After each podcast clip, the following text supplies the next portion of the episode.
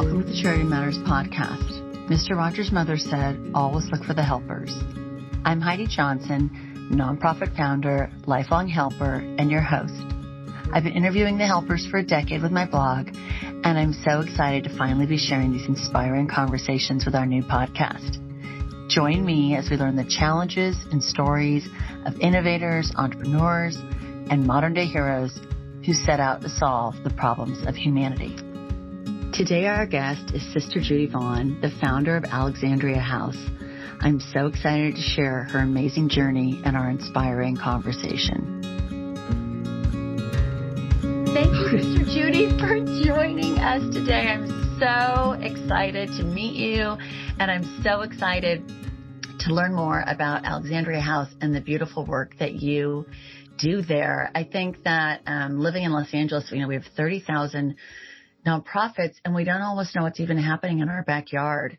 So it's really nice to know, um, to get to know you and your story and then to learn a little bit more about the work you do there. So tell us, for those that are listening, what Alexandria House does. Uh, Alexandria House, uh, really as part of our mission, has three things, Heidi. One is to be uh, a long-term shelter for single women and women with children who are homeless. Uh, we do participate in what's called the continuum of care, so we do some emergency work. We also have permanent supportive housing as part of Alexandria House. We have an apartment building, but um, the main focus in the two houses are to serve families who are really searching for ways to break out of being without a house and into their own place. So that's one of the things that we do. We're a long-term transitional residence program. About, I'd say almost 85% of the women who come here are coming out of situations of domestic violence.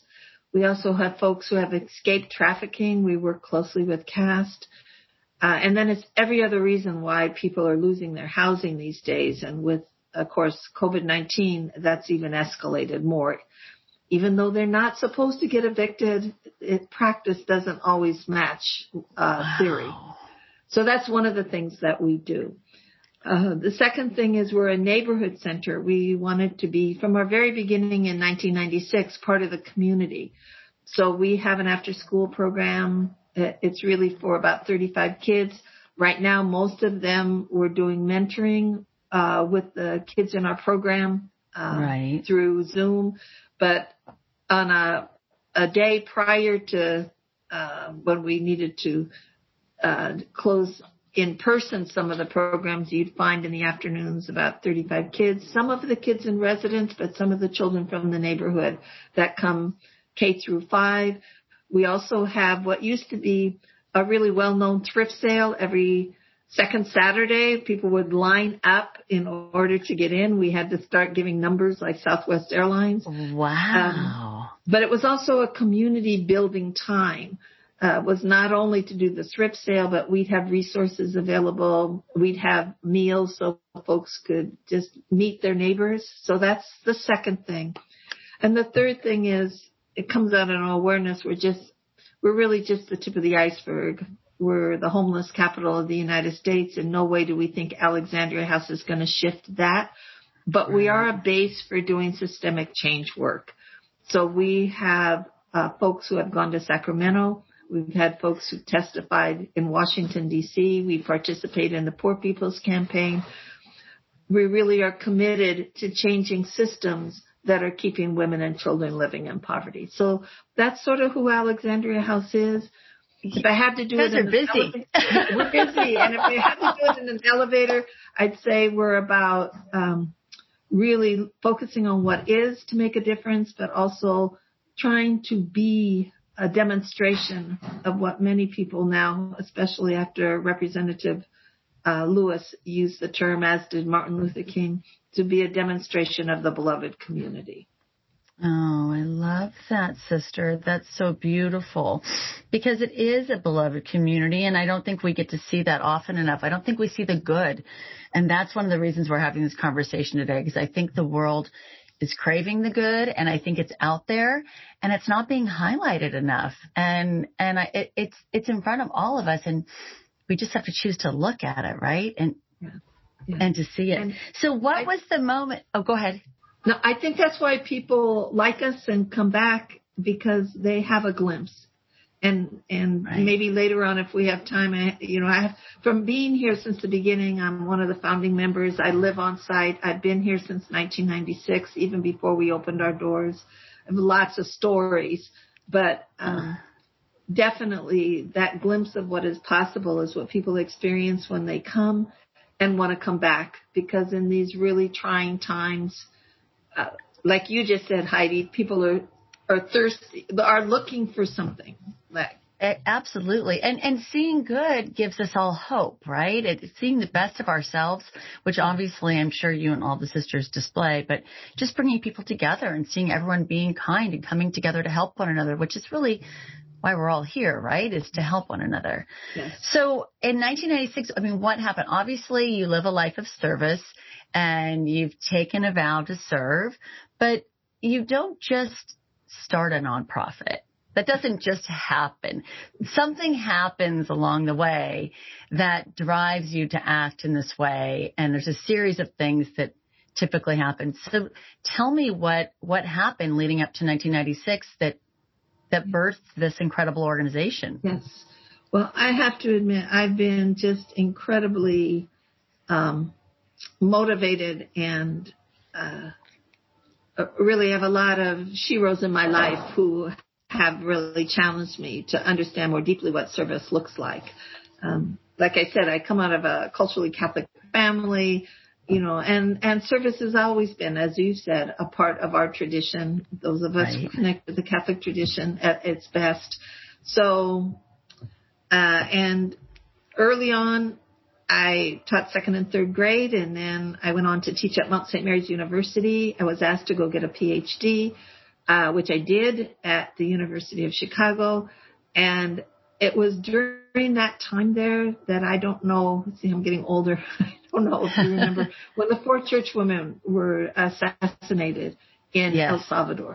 Yes. I think for many of us in religious communities, it really challenged us to look, look deeper at, at what our call really demands. Um, I had a great mentor. Her name was Margie Tuite who was a Dominican sister, uh, who was also in Chicago at the same time I was, and we were sitting by the lake, and she asked me one day, Judy, do you want to be liberal or do you want to be radical? And I had to look at that question for a minute, but realized, you know, if anybody takes Jesus seriously, there can only be one answer, and that is that we really we need to be radical in how we live our lives.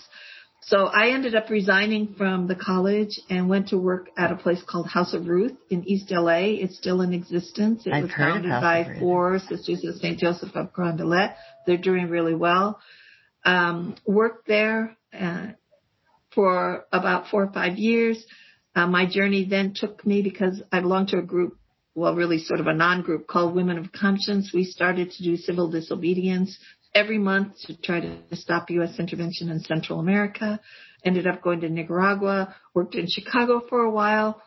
And then on a very hot day in Chicago, a good friend of mine said, do you know Immaculate Heart Community has a house that they want used uh, for women and children. I'm a third generation LA person. I love the city. I wanted to Me get too. back. My parents were getting older and I said, I want to use the house. so called together. There were 13 of us who sat in a circle uh, in the living room at Alexandria House in what we call the greenhouse. Um, most of us who were activists who realized that the work for systemic change is very slow, sometimes disheartening. But we also wanted to act out of a base of women who could share with us out of their experiences what kind of change needs to happen and so that's how Alexandria House was sort of born. It came out of long-term work in terms of systemic change work and and uh, my experience at House of Ruth was life changing and we wanted to do more and do it deeper and here were 13 of us uh, wow. was out of the very beginning uh, racial racially, ethnically diverse, also with different life experiences, coming out of different economic backgrounds that really created what we hoped would do those three things that I said were our mission at the beginning. So that was sort of a long story, no, but it will take a path to get there. Because I don't think people realize when you start a nonprofit, you're starting a business. And like, you're an entrepreneur, you know, you're an entrepreneur, you're a social justice warrior, and you're a whole lot of things, but you're an entrepreneur also. And so when you start an organization, any organization, whether you're starting a company or you're starting a, a nonprofit, an organization that serves humanity, you still have to have that core value, that core mission, that, that core idea of what it is that you're going to do and how you're going to do it. And there's a lot of things that have to happen to make that happen. It isn't just poof. It starts with an idea and an intention, but there's so much work that goes into this. And I think people don't realize the amount of work this is um, to care for people and to ask for money to fund that care. Yeah. I, I'm jumping ahead a little bit, but just so you know, one of our most recent programs that was sort of sparked by so many people who were losing their jobs that were had been the first hired and were right. Uh, some of whom were our past residents. We just started a new program that we're so excited about called Startup Sisterhood LA, where we're providing like a base or kind of somebody used the word incubator, but of, of businesses for women who have a dream, have a vision, have an intention, but may need some of those skills or some of those awarenesses or even some seed money. It's our brand new program and we're so excited about it. We've had two women complete it. We have seven doing it right now what sometimes happens with folks who are homeless is there's just such a stereotype and it becomes their identity. And in so many ways, we always say homelessness is not an identity. It's simply a situation that anyone could find themselves in. And the right. women I've had an opportunity and a gift to live with are so uh, creative, so enterprising, so committed. Um, so I'm really excited about this program. And it's exactly what you just said, Heidi. It takes a vision, but it also takes hard work, which I find folks in our circle are really willing to do the hard work. And then it, it takes connections and it takes money and it takes resources. Yeah. So thank All you for that plug things. for No, absolutely. Because I mean, we're, we're all trying to do our best in everything that we do, but we end up, and especially coming out of homelessness, there's so many challenges. So what were some of the challenges that you faced early on, or what do you think some of the biggest challenges you have right now with Alexandria House? Yeah, I think, uh, and it's, um, let's see, I was just, I'm struggling to figure out which one to put first. I, I think doing part of this work is uh, your heart will be broken. I had a very good friend who worked in Central America who said that's part of of the understanding.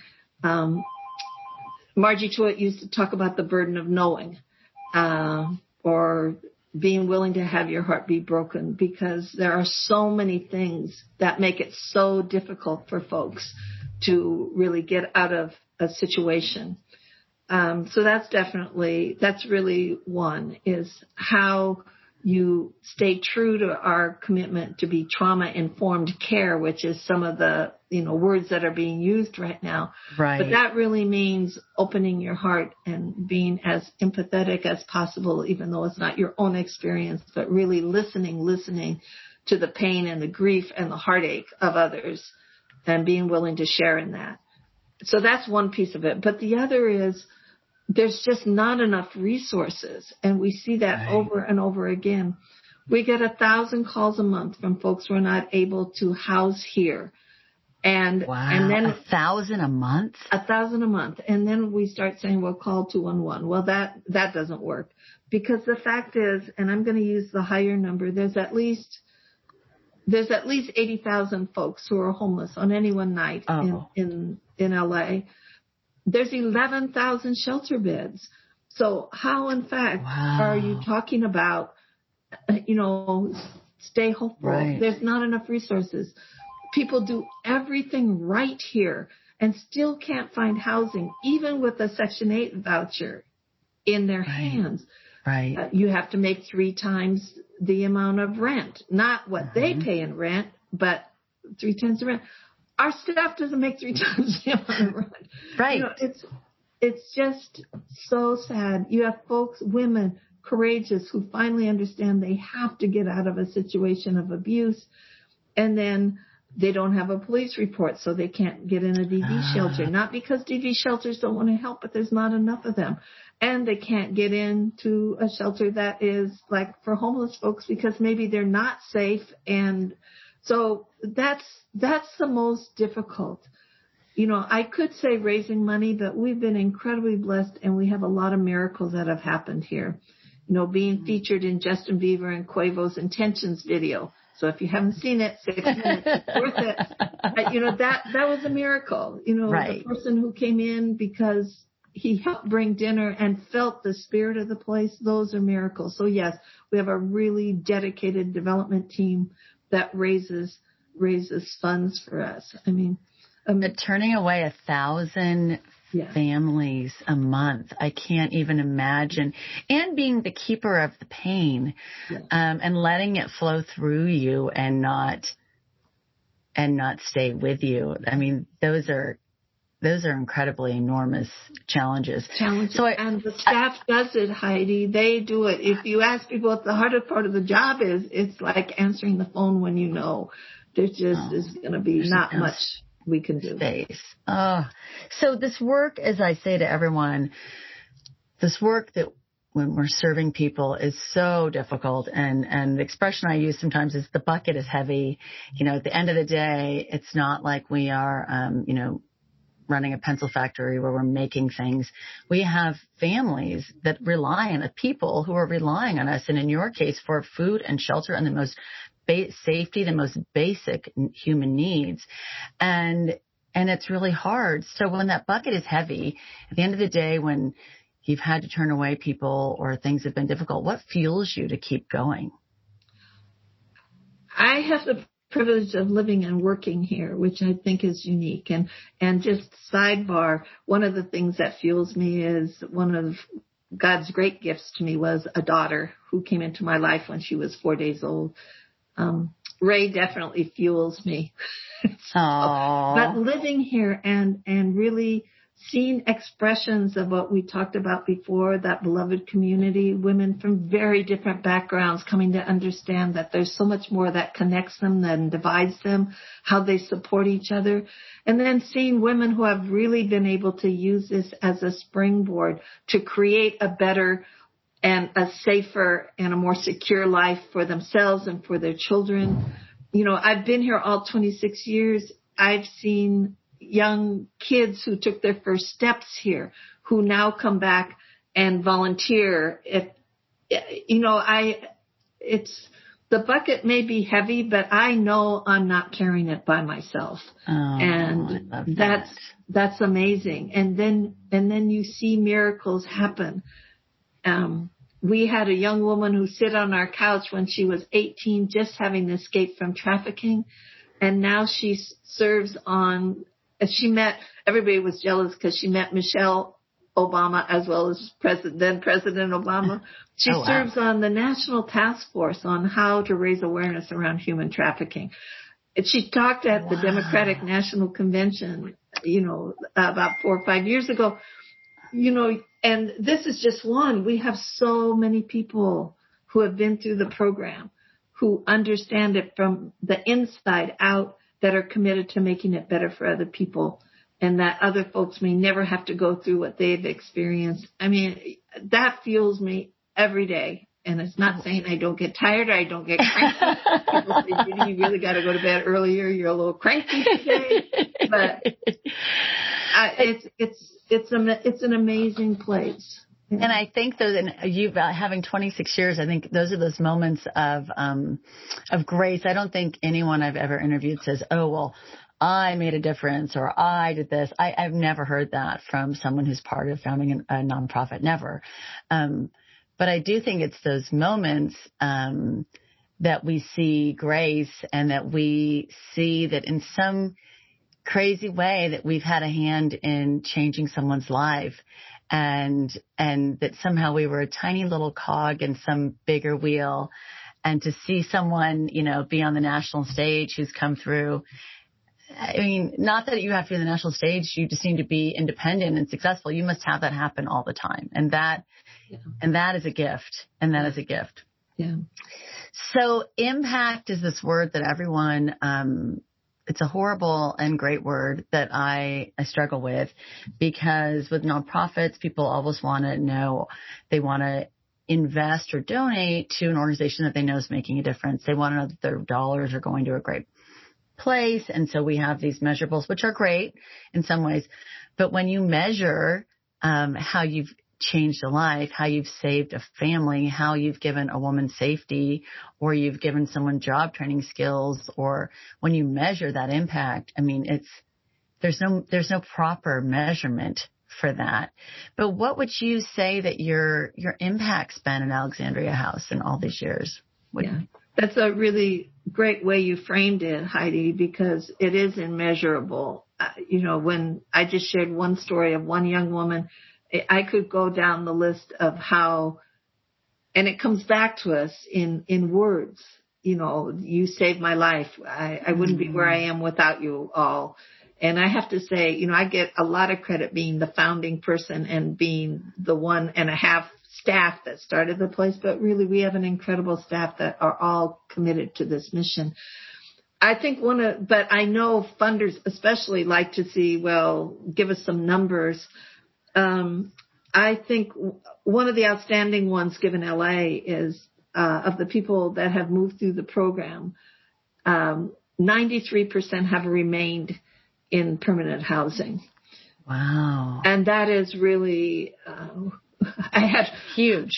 It's huge. And one of the people on staff was sitting next to somebody from the LA Homeless Services Authority, LAHSA. They said, no, that can't be right. And I thought, well, you know, I, I want to make sure it is because I don't want to be saying things that aren't.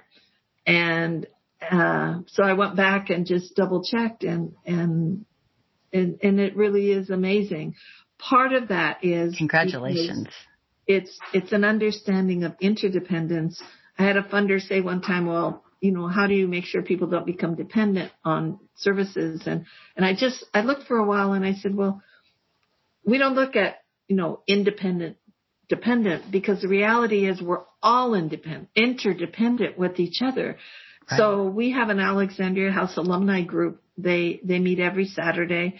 Uh, people are invited to participate in it when they leave from here some people really want to just move on and and have this be not an ongoing connection and we respect that but a right. number of people want to stay connected we have six people on staff who actually move through the program um, we have monthly donors who have moved through the program um, but wow. but i i think the impact then is is seen in such statistics as 93% of those who have moved from here remain in permanent housing because they know, I know if I had an issue, my parents are no longer living, but I know my sisters would be there for us. We all have or should have or or it would be a blessing to have a circle of people who you can go to for support. And that's right. that's who we are and that's who we want to be.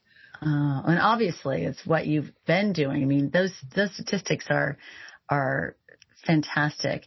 So if you could dream any dream for Alexandria House, because miracles, as you said, sister, do happen. You never know. You never knew Justin Bieber was going to show up. So you, I don't think that's your dream, but if you had any dream, what would that be? I have to say it was such a good event. It was so much fun. Uh, and if if you haven't, for those who haven't seen the video, if for nothing else, just to see the joy and celebration and have a glimpse of who makes up our community, I would recommend people see it. But all dream. right, I'm going to look at it. Yes. The dream, yes. What what would your dream be? Well, you know, um, there's a uh, a church not far from here called Oasis, and one time the the pastor there made the comment you know, he was sort of lamenting all the work that had to be done. And a friend of his said, but you're dreaming the dream. You're living the dream. So this is what we thought of back in 96 is this is what the vision was. So to continue the work we're doing, even as it mm-hmm. grows, because we have more people who come to us now, is, is living the dream. but we do have a dream because um, housing is so difficult in LA. We're really working right now to purchase the apartment building behind us. Um, it Great. it was the retirement home for the Immaculate Heart community, but a number of the women have been relocated, and it's right behind us. And it would provide 31 more units of permanent supportive housing. We have one apartment wow. building down the street at 16 units, but more and more we we are finding folks having it such a hard time to find permanent housing and it would be a way to sort of solidify right on site that community and folks for whom this really has become family. Many folks who have been trafficked have had to uh, kind of distance themselves in location, especially um, from from their from their families or, or have lost contact, as well as uh, people experience domestic violence often experience a separation or young people coming out of foster care that really it was not it was a difficult experience and they don't have that connection either right with their foster guardians parenting people or or with their own birth family that we're really anxious to have those more units. So that's right. a dream. It's a dream. No, that's a good dream. And, that's, some, and it, someone challenged me to stop saying I'm, we're trying to. They say, Judy, you have to drop the try out. we're going to do this, Heidi. But I tried to get rid of the word if for my New Year's resolution, and and how did you do with, with that? Well, I'm trying. I'm I'm ha- it's only it's only March, sister. So I'm I'm working on when. I'm working on replacing if with when. So mm-hmm. when you buy your apartment building, and exactly. when you, so it's it's it, you have to stop yourself and just switch it and then re-say it. But it is a process. But it is it. I think it's helpful. I think it's helpful. Yeah. So that's so, definitely a dream, and then to keep you know, keep working on the systemic change piece because uh, we're hoping that providing a model give people a glimpse of what is possible and some sense of direction for action. Right. Um, and the kinds well, of changes that need to happen. It would be so great if other um, organizations could model what you're doing. I mean, it's a working model. Yeah. It works. So, you know, it's people always say, well, why don't, you know, our nonprofits are, are most of them uh, in our country are, most of them are not national. We're community based nonprofits. And that's what keeps them special because they're, they take care of their community. And sometimes when things expand, they lose that, that intimacy. But it's so, but it's always that question of when you see that you have something that works, the growth is a blessing and a curse, right? So it, it, it's it's a challenge because I think innately nonprofit founders, I think the one of our the worst things about everyone that I've interviewed at least, or almost all of them, is that we're wired that we always want to serve more, help more, take care of more, and the need will always be greater than we will ever be able to meet. Yeah. I mean, that's just the sad reality, regardless of you are what your organization does the need will always be greater. And I think that's why that systemic change piece is so critical because in no way would we ever assume that we could solve solve it. It needs to be solved at a at a at another level. But what I do know is that we give some possibilities about how this issue could be addressed and provide some opportunities for participating in working to make some change. I think that that's fantastic. So, do you have a motto or a phrase that you kind of live by, or something that you that that you are a catchphrase or something that you like to say a lot? Um, One that you can repeat. I have a couple coming out of, you know, like uh, the Catholic faith tradition, and but um, a really important one for me is that there's nothing that can separate us from the love of God, and it's in Romans. And um, I I believe this so so much. I have a tattoo. I'd love to say I have a tattoo on my shoulder. it's faithful, and it has the glimpse of of our hands connected, that there's nothing that can separate us. Um, it's a really important thing for me um, because we all make mistakes in doing this work. One of my favorite songs is "A Saint is Just a Sinner Who Falls Down and Gets Back Up." That's from Donnie McClurkin, and I listen to that song often. So that definitely would be would be something that's mm. really really important. Love that. And I love that you have a tattoo, sister. I think I that's do. so awesome. That's really great. I love that. I I don't have a tattoo. I I think that that's kind of super cool. Well, so what? Oh, go ahead. second motto. I know we're probably running out of time, but when my daughter turned 18, um, uh, she called me and she said, "Mom, I, I got a tattoo for my birthday. Well, we had gotten one together before then because actually oh. two or three, but we had gotten one before. And, uh, you know, it can be a little pricey. And I, I went to say, Ray, you know, but then I had presence of mind to say, I stopped myself and said, well, Ray, what did you get? What? And she said, mom, I got, uh, and I always cry on this one. She says, I got DNA does not make a family. Love does. Oh, oh you make me cry.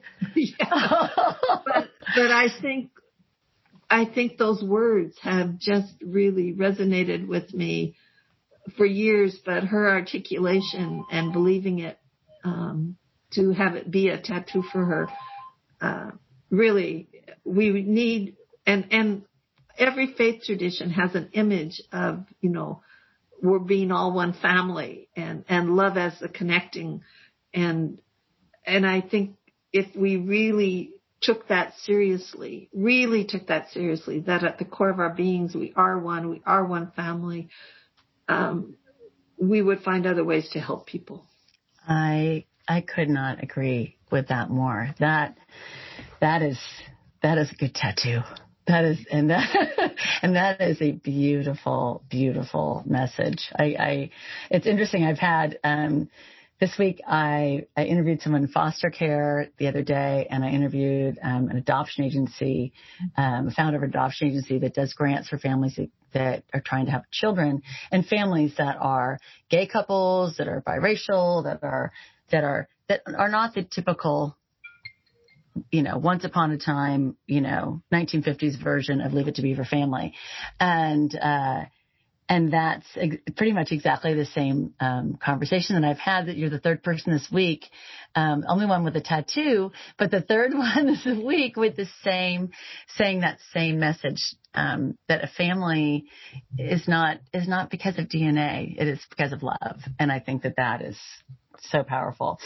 So I know you learn life lessons all the time, and I know that you, um, I don't know, but I would assume that you have, I think the the insight and the perspective to see what they are. I think some so many of us in nonprofit, we're so busy doing and serving that we don't always stop and reflect on what we've learned from this process because from 1996 to now, there's been a lot of growth and there's been a lot of things that have happened in your life. But what do you think some of the key lessons that from this work that you've learned?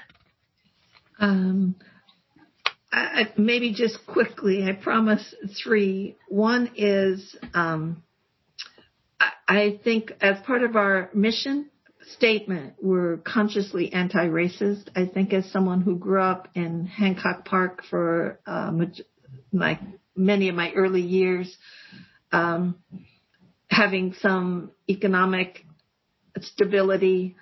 Um, I I think for me, being at Alexandria House has saved my life in understanding how the isms operate to really keep people down, set people against each other. Uh, that's really been a life lesson. And, you know, my daughter happens to be African American and to really see how embedded racism is in systems and structures and relationships has helped me personally. And I think it is really a key component of the work we do here, that everyone is welcomed around the table for who they are and what they can bring to, to this thing that we call earth. So that's, that's definitely been one.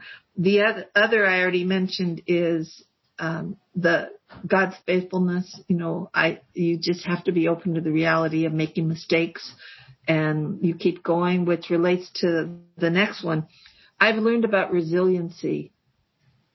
You know, I I think often, uh, you know, I'm pretty determined, and I don't often give up, but when things seem overwhelming, I have seen examples throughout my life, not only here, but definitely here, of folks who don't give up and get up out of bed in the morning or do something else for their kids, do everything they can to ensure their kids feel safe and keep going. And I think that resiliency is, is really a challenge and a life lesson for me. I think that that, and it's a skill that we all need. And, and I think it's a skill for a lot of people for the first time. I think COVID has presented a challenge. There's many people that haven't been faced with a challenge yet or a loss or, or their life. They've never seen this, but we, I think collectively as a planet, uh, people are experiencing the need for resiliency now more than ever.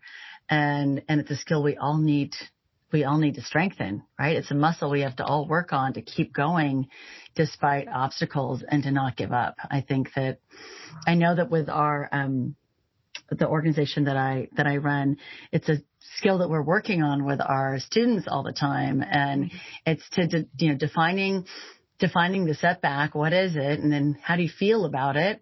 What do you do with that emotion? Whether it's anger, frustration, sadness, loneliness. What do you do with that emotion? And then how do you make a plan for the comeback? Because the comeback's always stronger than the setback.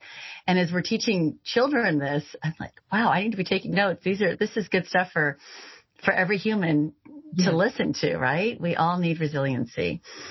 So how do you think you've changed? Who do you think you were in 1996 and who do you think you are today? Do you think you're the same person?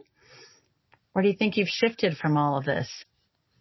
Um, I definitely think I'm the same person. I, I definitely think that with some of the same flaws and some of the same struggles, but I just feel so much more enriched as a person oh. and challenged as a person. You know, as a member of a religious community, we talk about living a life of simplicity and, and, and I don't even think I understood what that means until like living here at Alexandria House.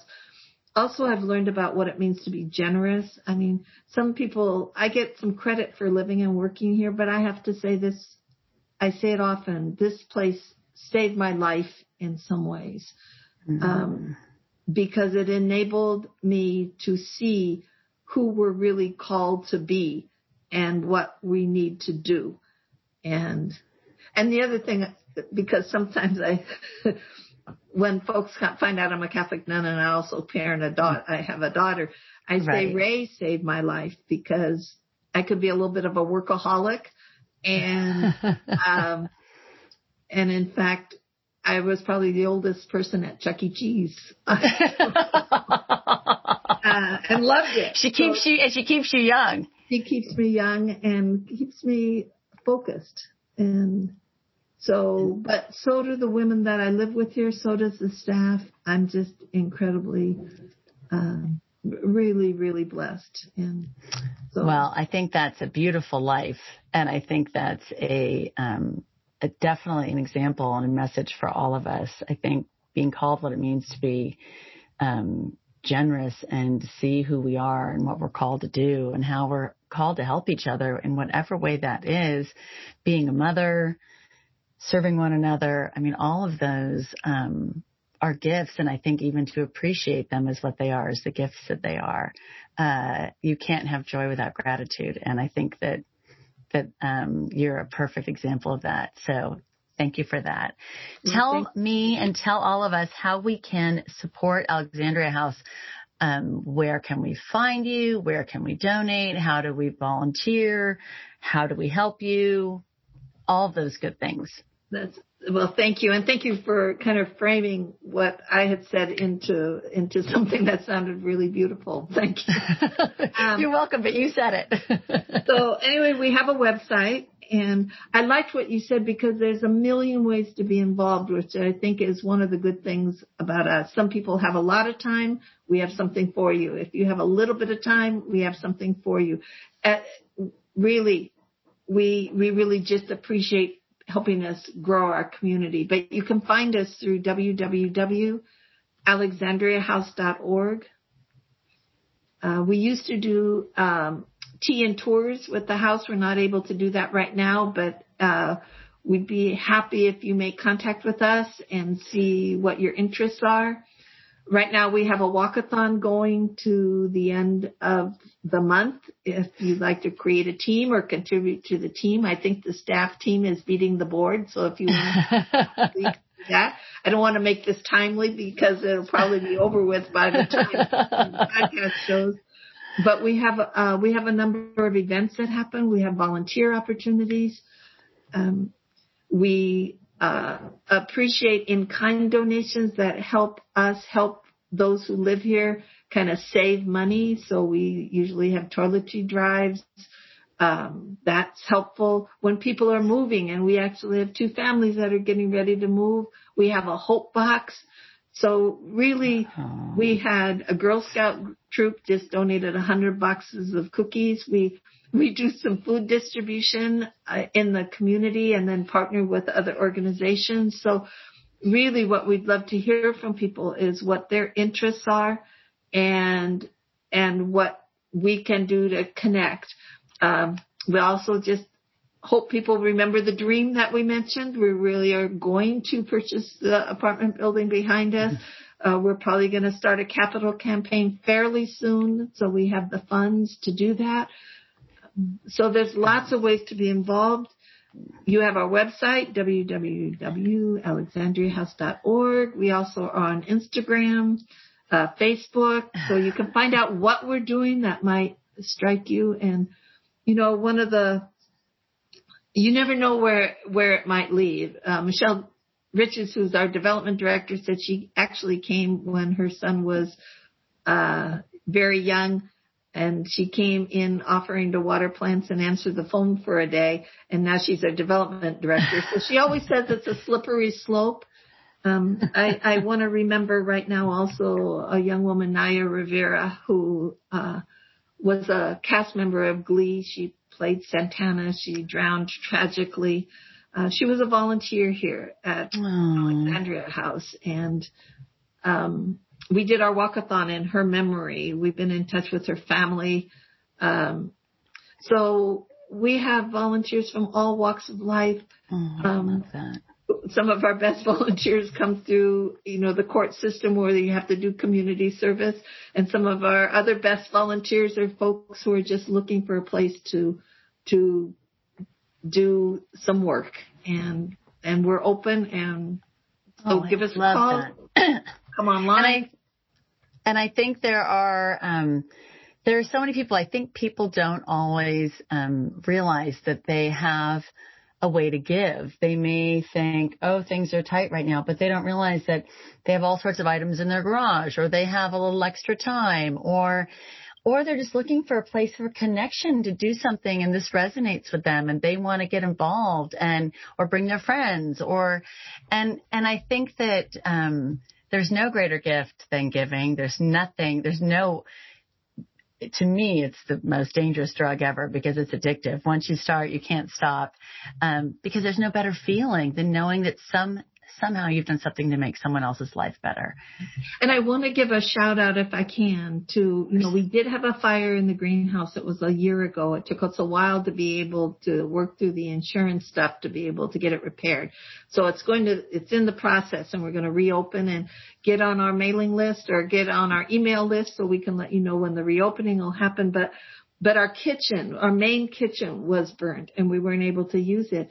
And so we had we had groups that would come in as a family or as a group to cook dinner and then sit down and have the meal. We're anxious to restart that. We can't do that yet, but um, we've had what we called our top chef programs. People have brought dinner in not only for the families that are living here now as well as for some folks in the community every night for an entire year. And that's, wow. that's been an amazing volunteer gift to us.